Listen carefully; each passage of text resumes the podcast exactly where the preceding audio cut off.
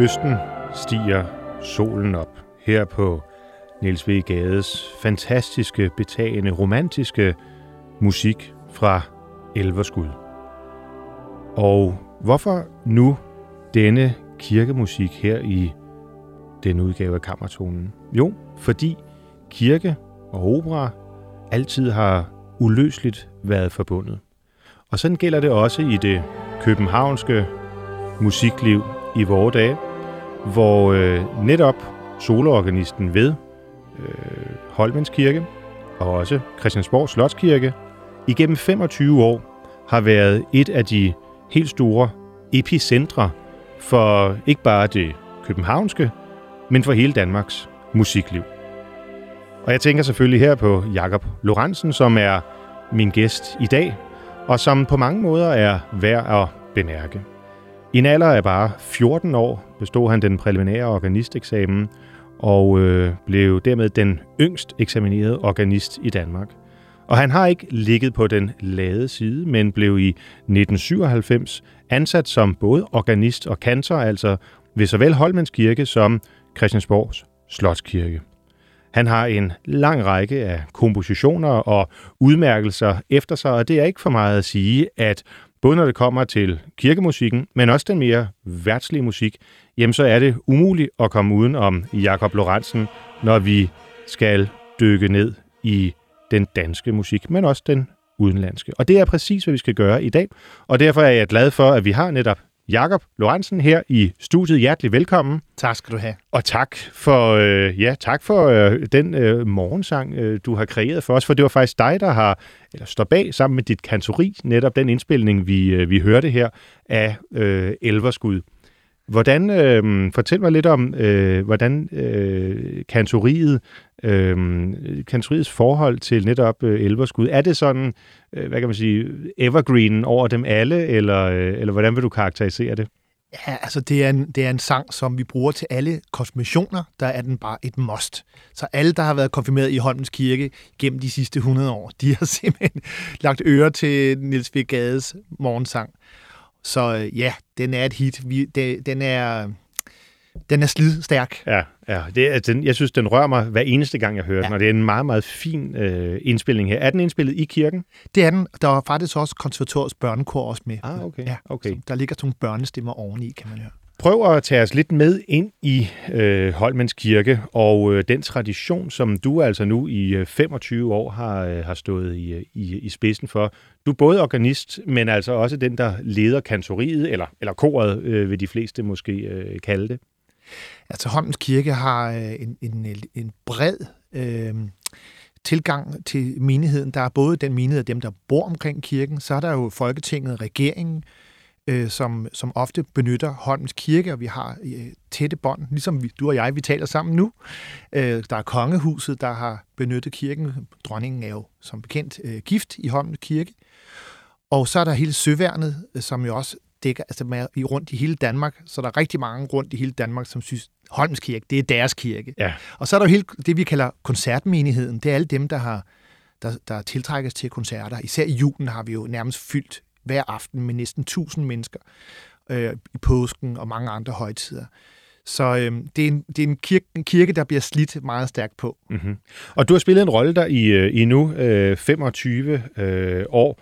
Hvordan er det? Altså, øh, det, når, når netop det er en kirke, alle kender, og man ved, som du siger, at majestaten er gifter, og øh, andre fra kongehuset bliver konfirmeret og døbt og så videre. Øh, der må være nogle særlige forventninger øh, fra, fra, nede fra øh, stolerækkerne, når du slår den første tone an på året. Ja, men det, det kan jeg også godt mærke i, i mig, at jeg har næsegrus respekt. Hver gang jeg kommer ind i det rum, så tænker jeg, oh, det her, der er så smukt, og der er sådan en tradition, og der er noget at leve op til.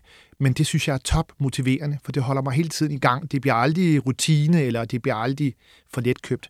Der skal hele tiden nye boller på suppen, og øh, jeg har heldigvis et menighedsråd, der, der har forståelse for at bakke op omkring den linje, så det gør, at vi kan holde flaget højt, og, og det er så sjovt og dejligt at være der. Og så har du nogle sanger, og vel også nogle, øh, Øh, nogle assistenter, øh, som, øh, som virkelig er i i, i international øh, klasse. Hvis man går ind på Spotify, og det er jo typisk det, som ligger til grund for øh, programmerne her, øhm, øh, så, og man, og man søger på, på Holmens Kirke eller Holmens øh, kantori, kantori, så kommer der ganske øh, meget op. Det må være øh, interessant at arbejde med så, øh, så gammel en tradition, som kantoriet vel også er. Øh, går det helt tilbage fra, da kirken blev grundlagt? Øh, både og. Altså, det, det første kor, der var ved kirken, det var faktisk sømands drenge. Så det var faktisk, man fik gratis skolegang øh, som fattig øh, søn af, af, af de søfarende, og øh, til gengæld så skulle man så synge i koret. Det var mm. den måde, man betalte tilbage. Og det var helt frem til 1865, der nedlagde man desværre det kor, men til gengæld så fik vi så det kantori, vi har i dag, som består af 15 professionelle sangere. Ja, ja. Som altså laver meget andet end at synge for på, øh, på salmerne øh, hver søndag. Og, og du har, øh, Jakob Lorentzen, øh, sendt en, øh, en lang stribe af jeg vil sige, en, en bred genre af musik, som vi skal, som vi skal tale om øh, her i dag. Øh, jeg havde jo tænkt, da jeg inviterede dig herind, så tænkte jeg, at det skal nok være kirkemusik, det hele. Men det er det jo ikke. Vil du sætte et par ord på, hvad er dit forhold egentlig til operaen? Fordi det er jo i udgangspunktet operaen, vi, vi taler om her i øh, Kammertonen, og så kan vi lave nogle afstikker, det gør vi en gang imellem. Men øh, man opfører vel ikke opera i Holmens Kirke? Det gør man ikke. Man opfører selvfølgelig mange oratorier, messer og syngespil. Øh, der er mange, man kan sige, der er en gråzone øh, mellem opera og, og kirkemusik, men egentlig er forskellen ikke så stor. Det er jo tit det, den, det teksten, der, der, der bliver mere religiøs i en mm. kirke, men ofte i et operahus, så handler det jo også om alle mulige ting, der har med åndslivet at gøre, og det er på mange måder jo også en religiøs følelse. Vi har talt øh, i andre øh, programmer her om, øh, hvordan i dag barokken, der var sådan en slags konkurrence imellem oratorierne øh, og så operahusene. Øh, at, øh, at øh, for eksempel Hentel gjorde øh, sine oratorier sådan mere og mere handlingsmættede, øh, hvor, hvor det tidligere i, øh, i musikhistorien havde været sådan meget stringent øh, kirkeligt, øh, sådan nærmest gregoriansk i sin fremførelse, så begynder det at blive mere og mere øh, levende. Og samtidig, eller tilsvarende, så ser vi jo også, at der er nogle af de øh, religiøse øh, temaer, som bliver sat til, øh, til opera. Øhm, blandt andet af Carl Nielsen, Saul og David eksempelvis, øhm, som bliver til en opera. Kan man tale om, at der, at der er et vis overlap imellem den sådan kirkelige, oratorie, sceniske musik og så øh, operamusikken? Ja, det kan man jo godt sige. Øh, der er også en grund til, at det i Italien mange i flere omgange bliver forbudt at lave den type musik, som man kunne høre på teatrene, bare iklædt øh, kirkelige tekster. Men det måtte man så opgive øh, af flere omgange. Øhm, det er svært at lægge låg på kunsten. ja, det er det, især når det er rigtig god kunst. Ja. Så når man for eksempel hører Pergolesi Stepan Mater, det er jo fuldstændig som at høre noget scenisk musik, men det er bare også fantastisk kirkemusik. Fuldstændig. Øhm, og vi havde som sagt i påsken en hel udsendelse, hvor, blandt, hvor vi blandt andet hørte øh, Pergolesi. Øhm, og også Rossini, som jo er øh, kendt for øh, sine sin operakompositioner. Men han har også skrevet en, øh, en, en Stabat Mater. Øhm, og på den måde har de komponister altså øh, krydset mellem, mellem begge de to verdener. Øhm, en af de ting, som du har øh, foreslået, vi kan, vi kan høre her, det er øh, det store, eller et af de store korværk fra Karl Nielsens øh, Saul og David, altså den her gammeltestamentlige øh, fortælling om, hvordan øh, David han, øh, han bliver øh, først konge, og ja, siden, øh, hvordan tingene, det, altid, det går altid galt på en eller anden måde. Det bliver i hvert fald kompliceret. Øhm, og det er jo en opera, eller en fortælling, som, øh, som Carl Nielsen har, har sat musik til. Vil du sige lidt, inden vi hører øh, det store øh, korværk her, øh, om hvad dit forhold er til den, øh, til den sats? Jeg kan i hvert fald sige, nu har vi nævnt øh, Niels V. Gade, som jeg synes er en, er en meget stor komponist, og som har betydet utrolig meget for Danmark. Øh, og Carl Nielsen er jo den næste i rækken. Øh, så Karl Nielsen er for mig en kæmpe stor øh, ja, det er ikke bare for mig, det er jo for rigtig mange en kæmpestor øh, komponist, og jeg synes, det her er, den sats, vi skal høre nu, er et ypperligt skrevet. Altså, det er en sats, vi faktisk bruger jævnligt i, i Holmskirken, med, bare med orgel i stedet for mhm. orkester. Mm-hmm. Jeg synes, den er skrevet rigtig flot, øh, og den ligger meget højt i stemmerne, det kan man høre, øh, men det har Karnissen selvfølgelig gjort helt bevidst for at virkelig at skabe sådan et jubelagtigt skrig så altså en, øh, et, øh, et korværk fra en, fra en værtslig opera, der øh, øh bruges hyppigt i kirken. Lad os prøve at høre Nielsen her fra Saul og David. Halleluja, halleluja.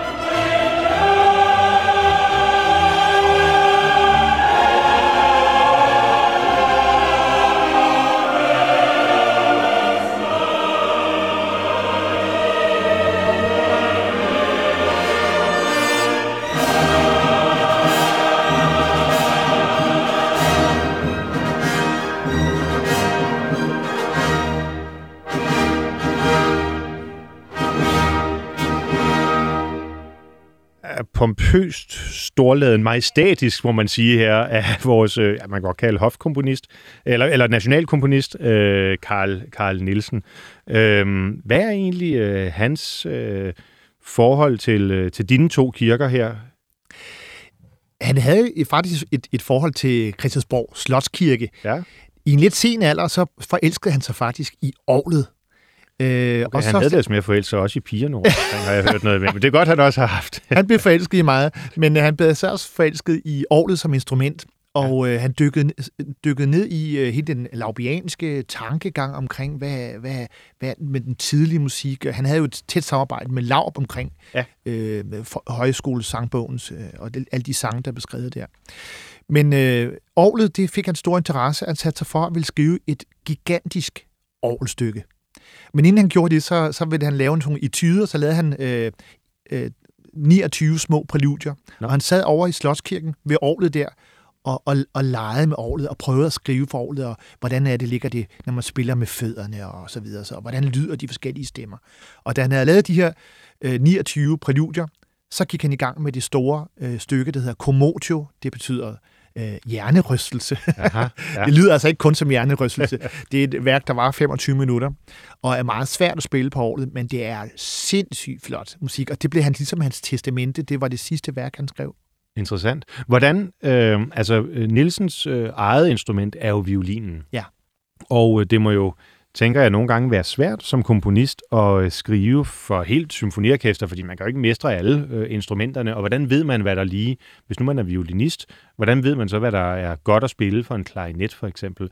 Og øh, hvordan er det så øh, at spille? Du siger, at det er meget, meget svært, men er det så på grund af, at orlet har været fremmed for ham, eller er det bare, fordi det er kompliceret i sin tanke? Øh, altså nu, stykket er svært, fordi det er rent teknisk, så, ja. så det, det går meget hurtigt mange af stederne. Det ligger kompliceret, og det ligger nu okay, men det, det er sådan til den komplicerede side. Øhm, så, så han spiller virkelig med musklerne og udfordrer instrumentet. Tror du, Ville Nielsen selv have været i stand til at fremføre Umuligt. Nej, Umuligt. Nej. I halvt tempo måske. Men han havde nogle øh, to, der, der hjalp ham. Også. Selvfølgelig. Ja. Selvfølgelig. Det er imponerende. Øhm, synes jeg, at komponister, men de må jo være i stand til selvfølgelig, at, at, at jo høre orkester og øh, instrumenter, som de ikke mestrer. Ja. Hvordan gør du selv det, Jakob Lorentzen? Du er jo også komponist. Øhm, skriver du også for, øh, for instrumenter, som du ikke selv mestrer? Ja, det, det, jeg er blevet bestilt i flere omgange til at skrive blandt andet for orkester, mm-hmm. og der har jeg måttet jo sætte mig ind i instrumentation, og, ja. og, og jeg synes, det er meget krævende, det må jeg indrømme. Øh, der er moderne hjælpemidler ved, ved computer, hvor man kan sidde og fifle lidt omkring et partitur, mm. men det giver slet ikke det samme selvfølgelig, som virkelig at leve sig et instrument og kunne udfor, altså, øh, bruge det, så det ligger godt. Nej. Så typ, typisk, når man har lavet det på en computer, og man går så hen til personen på harpe, så siger de, det kan godt spilles, men det ligger virkelig dårligt. Altså. ikke? Så det, det, det tager tid. Ja. Så jeg, jeg prøver ikke at at tage munden for fuld. Jeg skriver helst for de, de ting, som, som jeg er rigtig godt inde i, og det er selvfølgelig især kor, orgel, klaver.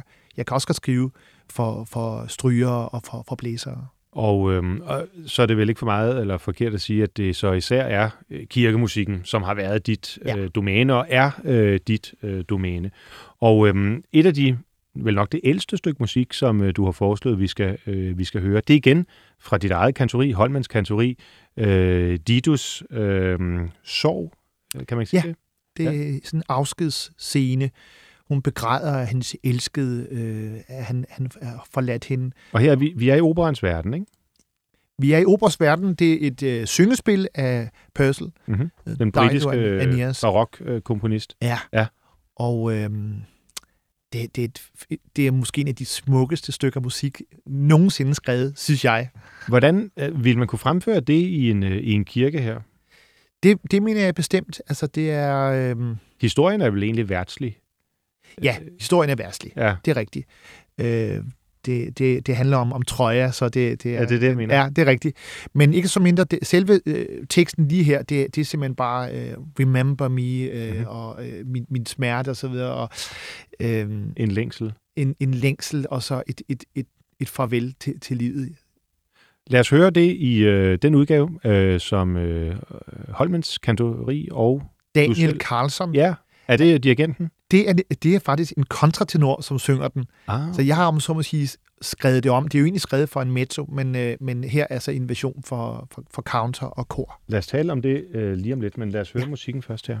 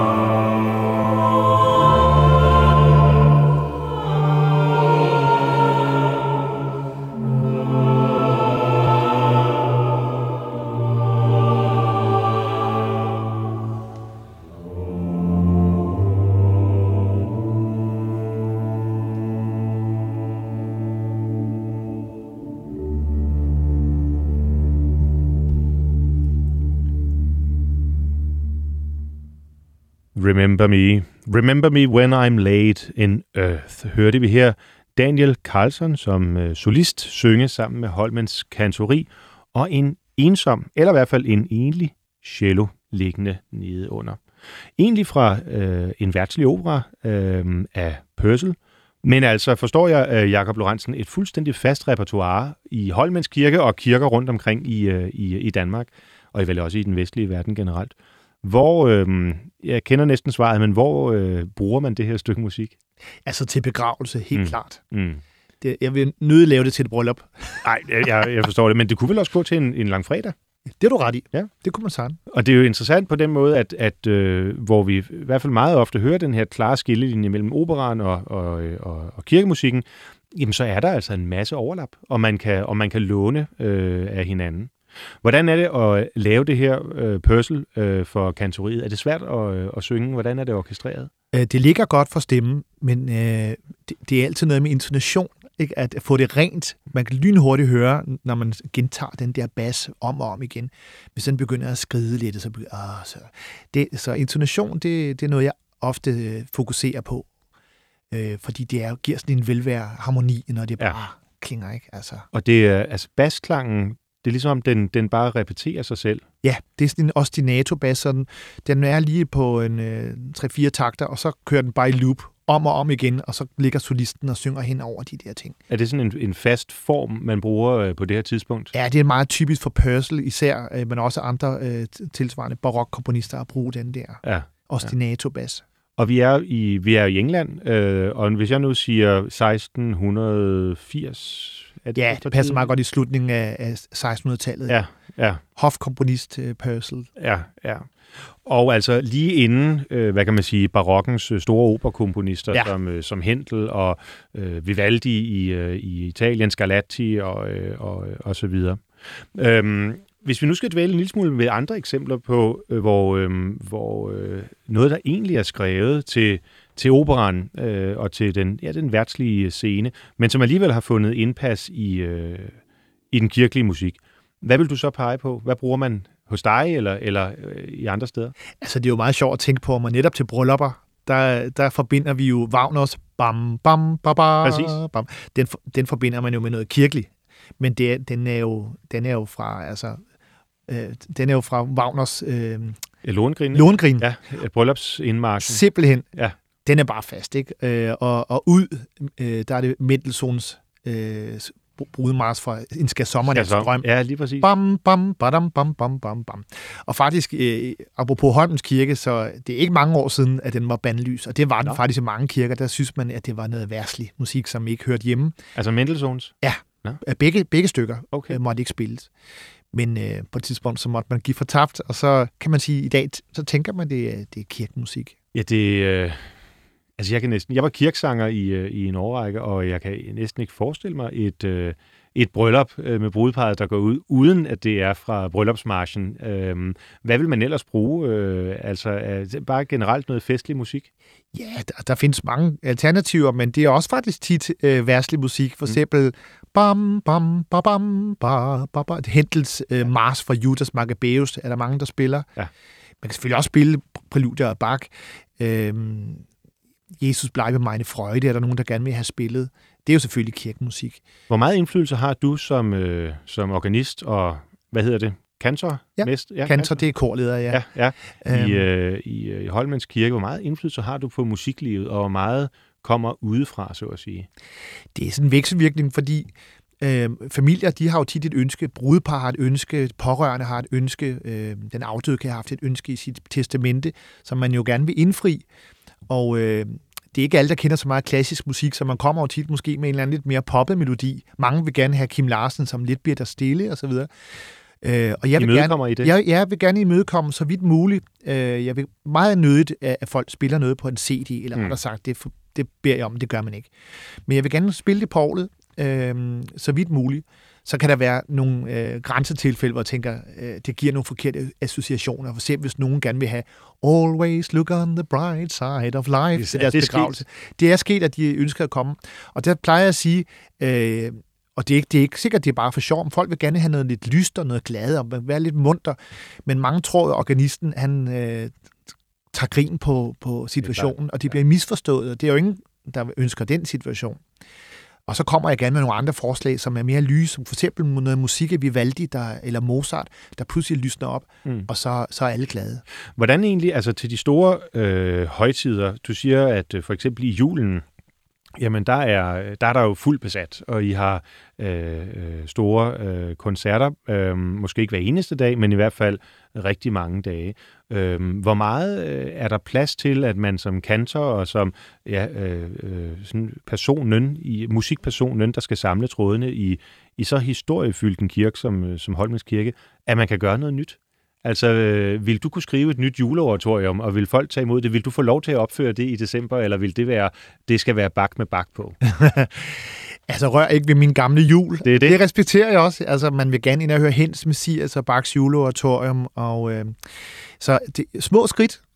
Øh, vi, øh, det er godt med fornyelse, men det er på traditionel grund, vi er ret konservative i Holms Kirke, og så synes jeg, det skal være. Der skal være, må godt være nogle faste holdepunkter. Men, men vi lever også i 2022, og der, jeg skriver ny musik, men, men øh, små skridt. Og hvordan gør man så det? Altså, hvordan fornyer man øh, juleoratoriet for eksempel? Ja, nu fornyer jeg ikke lige den. Eller, det er der jo faktisk andre, der har gjort, ja. øh, og, og det er al ære respekt for det. Øh, jeg vil nok bruge andre lejligheder, end der, hvor man netop har en særlig forventning. Øh, bruge andre lejligheder øh, for eksempel skrive nogle nye sange, som introducerer sammen med kendte sange, så, så får man lige snidet en, en ny sang ind. Øh, og der kan være en, en særlig begivenhed, for eksempel da vi havde Auschwitz-koncert. Øh, mm. der, der var en passende lejlighed til at skrive noget, noget ny musik. Også ved 4. maj, når vi her, øh, her for, for ikke så lang tid siden markerede 4. maj, så, øh, så har jeg også lavet en kantate til den lejlighed, okay. som er øh, børn, der synger den musik. Og det tager folk øh, godt imod, selvom det er øh, en, hvad kan man sige, en konservativ musiktradition, man kommer ud af? Ja, altså, det er jo kun et indslag. Det var, det var mm. 20 minutter, men alt det andet bliver så traditionelt, ikke? men så er de 20 minutter, det er ny tekst, øh, Iben Krogsdal og så min musik. Mm-hmm. Jeg øh, kan ikke lade være med, når jeg sidder og kigger over den musik, som du har, øh, har foreslået, vi skal, vi skal høre, og som jeg synes er fantastisk alt sammen, at sige, der er en, der ligesom skiller sig ud, øh, som også er den mere, er den mere moderne karakter, nemlig den franske komponist Poulenc. Ja. Øhm, som jo er, øh, som jo er, ja, er han ikke med i Le Cis, altså jo, en af de lige præcis. seks store ja. øh, modernistiske, eller i hvert fald den tidlige modernisme der i den franske øh, musik. Og øhm, han har skrevet, jeg, jeg, jeg må indrømme, det er faktisk, jeg ved ikke engang, er det en opera, eller er det et oratorium med den uh, Dialog de Carmelit? Det er en opera. Det er en opera. Ja, men det er jo en kirkelig opera. Ja. Og det, øhm, man kan fortælle om øh, Poulenc, oprindeligt så var han øh, ikke praktiserende, han var, han var opvokset katolsk, men han er ikke, var ikke praktiserende. Og så fik han en øh, åbenbaring i, i løbet af sit liv. Der var en, øh, en ven, der, der døde fra ham, og så fik han simpelthen kæmpe sorg, og så fik han en åbenbaring nede i det sydlige Frankrig øh, med en Madonna-figur. Og så blev han fuldstændig omvendt, og så skrev han bare en masse kirkemusik, og også den her øh, Karmelit-opera. Så det er en... Øh det er en opera, der er ment til at opførelse i kirken? Ja, øh, nej, Eller? den er på operan, okay. men den behandler så det tema med, ja. med, med nonner og så videre. Det er en Præcis. meget, meget fin opera. Og øhm, som er, ja, altså mere moderne klassisk musik. Øh, Hvornår den fra 1960? Eller? Ja, det er lige det omkring. Ja, ja. Lad, lad os prøve her, her øhm, øh, Ave Maria fra, øh, fra Polans Dialog de Carmelit.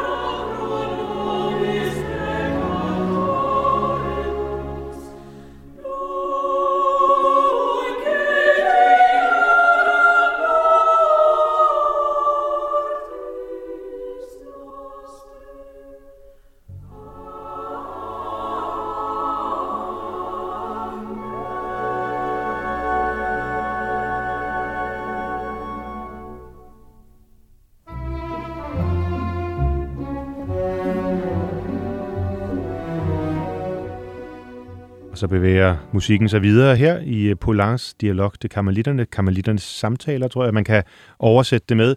Og øhm, det er en opera, men, men det her vil man vel godt kunne lave i Holmens Kirke, øh, Jakob Løgn? Sagtens. Ja. Altså, det vil være smukt i alle helgens tiden, eller...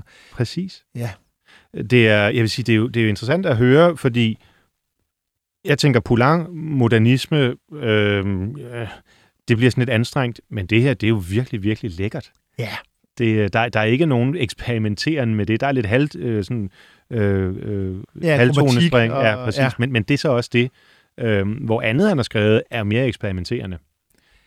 Vi, Han kommer aldrig ud i ekstremerne sådan helt dyt bot. Øh, det, vel, det, det er sådan lidt på romantisk øh, grund, og så alligevel det med den der franske heltoneskala. Og... Men hvordan vil I lave det her? Øh, vil man kunne udsætte det for kantoriet og, for, og, orkest, øh, og øh, i stedet for orkestret så have øh, orlet? Ja, det kan man godt. Så hvordan vil du gribe det an? Sætter du dig så ned med manuskriptet og øh, hele partituret og øh, skriver det selv om orkestret til Aarhus, eller hvordan vil Vi, man vi har jo heldigvis øh, klaverudtoget, og der, ud fra den kan man ret hurtigt lave en, en, en orgelversion til. Ja. Det, det er koret mest og solisten, der bærer. Så, så det er ikke så vanskeligt igen. Når du skriver øh, musik, hvad end det så er til kirkelig brug eller, eller, eller andre steder, hvor meget kan man tillade sig at lytte og låne fra, øh, fra komponister? Ah, det, ja, du, du rører ved et kildent sted, synes jeg, fordi jeg, jeg kender godt det der, hvor jeg synes, jeg har fået en rigtig god idé, og jeg er så stolt, at jeg kommer hjem til min kone og siger, nu skal du bare høre. Så siger hun, jamen, Billy Joel, kender du ham? Han har skrevet et eller andet. Jeg har aldrig hørt Billy Joel. Men altså, det er jo det der, man, måske har man alligevel hørt det i radioen en eller anden dag, uden at vide, hvad det er, og så ja. det hænger, hænger det ved, og så kommer det ud en eller anden dag. Jeg ved det ikke. Jeg prøver ikke på at, at tyvstjæle, men, men øh, det er svært ikke at skrive noget, som andre ikke har skrevet. Det Ja, må man det sige. Altså, der er jo kun en begrænset mængde noder og en begrænset mængde måder at sætte dem sammen på. Og nu er der blevet skrevet musik på den her måde hvad, i 500 år, så sandsynligheden for at øh, ramme ind i noget, der minder om noget, den, den, den foreligger jo. Ja. Men altså selv er jeg som komponist ikke så optaget af at skrive noget nyt. Altså jeg er sådan at være original. Øh, jeg, jeg går meget op i, i det folkelige. Jeg går meget op i, at for eksempel, når man skal synge en sang eller en ny salme, at, at man ret hurtigt kan tilegne sig den. Øhm, ikke at den skal være poppet eller sådan noget lignende, men bare det, at, at når man læser teksten, så kan man ret hurtigt synge en melodi, der kan forløse teksten, uden at det er særlig kompliceret. Mm. Og øh, det, det er mål nok for mig. Og det gælder egentlig også meget den anden musik, jeg skriver. Og det, det er jo også et af de idealer, som øh, blandt andet Karl Nielsen har øh, for sig, øh, som vi hørte øh, lidt tidligere fra Saul og David. Altså, jeg har i hvert fald set ham citeret for at sige, at det enkle, det er det, der er det svære. ja. Øhm, og, øh, og hvor han, jeg tror, peger på, på Mozart som en af dem, der formår det gang på gang. Altså at gøre ting, som egentlig lyder øh, øh, enormt øh, enkelt, øh, og derfor også øh, øh, let genkendeligt. Ja. Jeg kan se i dit øh, CV her, at øh, du ikke kun arbejder i kirken, øh, men også er noget, der hedder korsyngemester. Prøv at fortælle lidt om, hvordan øh, man forener det at være korsyngemester ved det Kongelige Opera i København med at være øh, i, i kirken. Er det ikke to konkurrerende enheder? Ej, sådan ser jeg det ikke, men øh, altså, jeg er meget glad, når de ringer fra, fra, fra operan og spørger, om jeg ikke vil påtage mig et, en chance. Jeg er jo ikke fast på nogen måde. Øh, De har en fast, øh, fantastisk korsyngemester øh, på, på operan. Men indimellem, især når de har det danske repertoire, øh, så, så, så spørger de mig, og så får jeg lov til at komme ind og arbejde med, med opera-koret, som jeg synes synger fantastisk godt. Vi har nok en af verdens bedste kor i på operan. Det skal Ja. man altså være bevidst om, når man kommer rundt. Der, der er jo operakor mange steder i Europa, men jeg tror ikke, der er noget, der klinger lige så godt som, øh, som, øh, som i København. Mm. Det må jeg sige. Det er jeg meget enig i. Altså, det er, øh, det er verdensklasse. Og øh, især når de så får lov til at slå sig øh, løs med, øh, med de danske tekster, med de danske komponister, Ja. øh, så kan man godt ranke ryggen øh, lidt. Øhm, du har selv peget på, øh, på øh, den første øh, store korindsats i Heises Drot og Mask, øh, som et af de stykker musik. Er det, er det, har du selv arbejdet med det? Ja, jeg har arbejdet, med, med operakor omkring det, ja. Det er et par år siden, at Drot og Mask blev sat op på operan, ikke? Ja, så det var der, lige inden corona. Oh, det er rigtigt, ja. Ja. Så der var du lånt ind af operan. Ja, Hvordan fungerer det? ja så, øhm, så får jeg sådan lidt line fra Holmens Kirke til at komme over og arbejde med operakoret. Øh, og så, øhm, ja, så står man for hele det der indstuderingsarbejde med, med dem. Det skal jo virkelig ind under huden, fordi når de starter på første instruktionsprøve på scenen, så bliver de jo hede og flået i at skal øh, med hovedet nedad og opad og gøre alle mulige ting, mens de skal kunne synge det hele udenad. Så det der med virkelig at få alle noder ind og få, få det musikalsk, uanset hvad man skal på scenen, det er stor kunst. Hvordan, hvordan altså får man et, altså et kor her, vi taler vel, hvor mange? 80 mand eller noget af den stil? Altså det... Ja, de var udvidet her til 60. Okay, så, okay, ja. så normalt er de så været 40. 40 okay, ja. halvdelen af hvad min antagelse. Men, men, men det lyder som 80. Ja, det, de har det, gode gør. stemmer. Ja. Det er det, det gør. Hvordan får man dem til at agere samtidig? Øhm, altså en ting er, at du kan tage en samtale med hver enkelt, hvis det er solister, men hvordan gør man med et kor? Ja, det kræver også en god instruktør. Øh, og så jeg kan også huske, når man så går i, i man har lige indstuderet hele værket, og de kan det udenad, og det lyder bare sindssygt godt. Når de så står på scenen, at de første prøver, så glemmer de stort set det hele igen. Okay. Det der med, at man skal kombinere nogle bevægelser med fysisk, det er jo fysisk, man, man synger, det er to forskellige øh, mekanismer af hjernen, og det vil sige, så glemmer man at synge, og så er man bare optaget, at nu skal man gå derhen, og man skal gøre den bevægelse, og man skal slå i bordet, eller man skal springe hen på et eller andet. De, for eksempel glemmer jeg ikke, at de netop øh, i en opera, de har skulle op i, i nogle sække og lave ligesom sækkevedløb, mens de skulle synge noget hundesvært. Ja. Jeg tænkte, det kommer aldrig til at gå godt. Det endte godt. Altså, så det er en proces, og det kræver stor tålmodighed. Og så, ja, mirakuløst, så ender det øh, godt. Jamen lad os høre, hvordan det kan øh, ende i hvert fald her i, øh, i øh, Heises øh, Drot og Mask og Ballemand fra, fra første akt.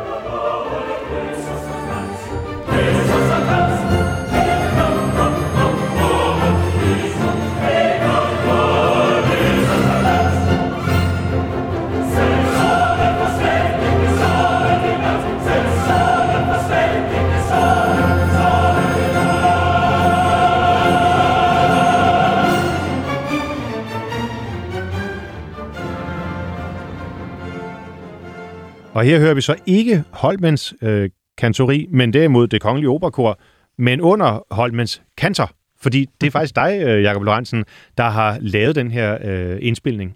Og øhm, det, altså, det, det, det, det lyder jo øh, helt forrygende godt. Øhm, og det er den opsætning af øh, Drot og Mask, som man kunne høre for et par år siden, siger du. Ja, fra 19. Hvordan er det at arbejde? Altså, når man er vant til at sidde og dyrke de gamle mestre, øh, Bach og Scarlatti og ja, altså Aarhus, øh, hvad hedder det, mestre. Hvordan er det så lige pludselig at sidde med sådan noget levende orkestermusik og et kor, der øh, hopper rundt til fest til fest og så videre på scenen? Ej, jeg synes virkelig, det er skægt. Altså, det, det, der er nogle dimensioner, der kommer oveni, når man arbejder på en scene i forhold til at lave kirkemusik i en kirke. Altså, øhm, lys, lyd, øhm, scenografi, øh, alle de der alle de der lag, der er, der skal spille sammen, for at der er en helt forestilling, der kommer op og køre, det har vi jo slet ikke, når vi laver Nej. Øh, en konstatant forestilling. Nej. Eller forestilling, det hedder det jo ikke engang. Nej, men en, en opførelse. ja. ja, ja. Øh, så det, jeg synes virkelig, det er sjovt at være en brik af det. Og nu skal jeg lige indskyde, det er ikke min indspilling, det her. Jeg har coachet øh, øh, operakoret, men det er Michael Schønmann, der, ja. der er chefdirigent på ja, den der indspilling. Klart. klart, men du har dog en, en væsentlig øh, del med, øh, med i, øh, i, i spillet. Og jo en indspilning, eller en, en opførelse, som, som virkelig blev taget godt imod øh, af publikum. Og jeg kan huske, at det var, man, man drøftede lidt det her med, øh, er det er det på tide overhovedet at lave Drot og Mask øh, igen? Altså har den en relevans? Øh, det er jo historien om Erik Klipping og ja... Øh, Mordet i Finderup Lade. Og... Præcis. Ja. Og jeg tror, det var i anledning af Dannebrugs 700-års øh, jubilæum, at man tænkte, at, at nu var... Nej, det 800-års jubilæum bliver det. At nu var det på tide igen. Men, men blev jo en succes, ja. må man sige. Virkelig. Det var... Publikum strømmede ind og var helt vilde. Ja. Og det er altså, det er dansk musik, når det er noget af det ypperste han er fantastisk hejse, altså. Ja. Hold da op. Ja. Og har også skrevet kirkelig musik, ikke? Det har han også. Øh, ikke så meget dog, men... Øh, kormusik? Kormusik, en lille smule. Ja. Det, det, det var mest øh, operan og så romancen, som han kastede sig over. Det er rigtigt. Men øhm, lad os prøve at vende lidt tilbage til her, hvor krydsfeltet mellem så operan og, øh, og, og kirken er. Øhm, fordi øh, i, øh, igen tilbage til de store mestre, Øh, en arie, som øh, man hører øh, gang på gang, i, øh, især til begravelser, øh, Ombra Mai Fu, ja. øh, hvor man måske har det indtryk, at, at den har en kirkelig øh, karakter eller en kirkelig historie, handler jo i virkeligheden om noget helt andet. Er det ikke rigtigt?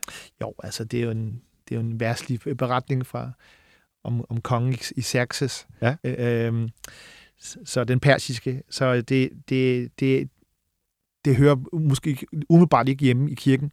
Alligevel så er at teksten øh, sådan øh, handler om at øh, at hvile, øh, bestedet til hvile, og, og at øh, finde fred under skyggen i, i, i den i lumre varme. Ja, præcis. Men Umbra altså, må være italiensk for en skygge. For skygge, ja. ja, ja. Ikke?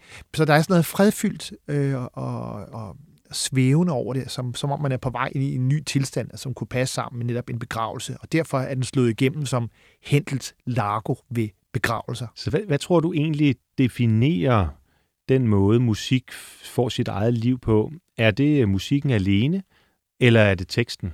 Eller er det en symbiose mellem de to ting? Ja, en symbiose, vil jeg sige. Den den her, det her stykke bliver rigtig tit spillet på solo eller med en cello. Mm-hmm øh, men, men kan jo også sagtens realiseres med, med, med kor. Men det er ikke nødvendigt. Altså, det er som om, at, øh, at musikken, den, den giver virkelig et, et, et ekstra dimension til den ellers meget fine tekst også.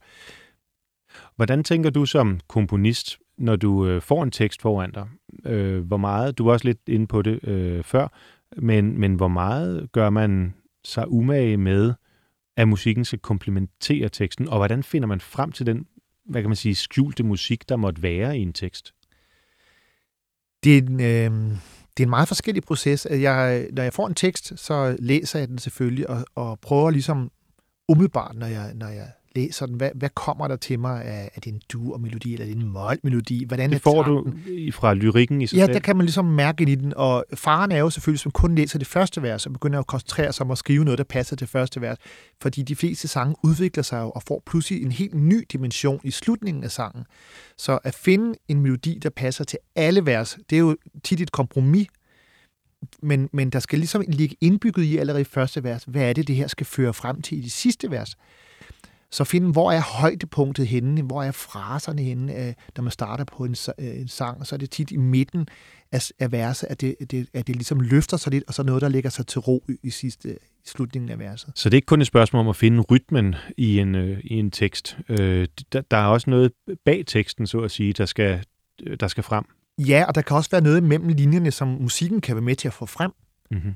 som, som ligger lidt skjult. Altså, tit kan måske nogle sange være en lille smule banale også, hvor musikken pludselig kan give det noget kød, så det, så det får lidt mere substans, og så pludselig så løfter lyrikken sig op til et nyt niveau. Er der, øh, er der sådan særlige øh, øh, digter, som du holder af, eller har, har nemmere ved at komme ind bagved og finde musikken frem? Og samarbejder man med, med librettisterne? Altså, jeg har skrevet mange øh, salmer øh, til tekster af Lisbeth Smedegaard Andersen ja. og af Katrine Lilleør. Øhm, og øh, Katrine Lilleør og jeg, og også Lisbeth, vi har fået øh, nogle sange med i højskolesangbogen.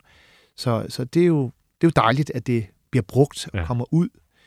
Øh, så det, og Katrine Lilleør, der har vi faktisk en, en lidt omvendt proces. Hun elsker at få en melodi, og så lave en tekst okay. til den melodi.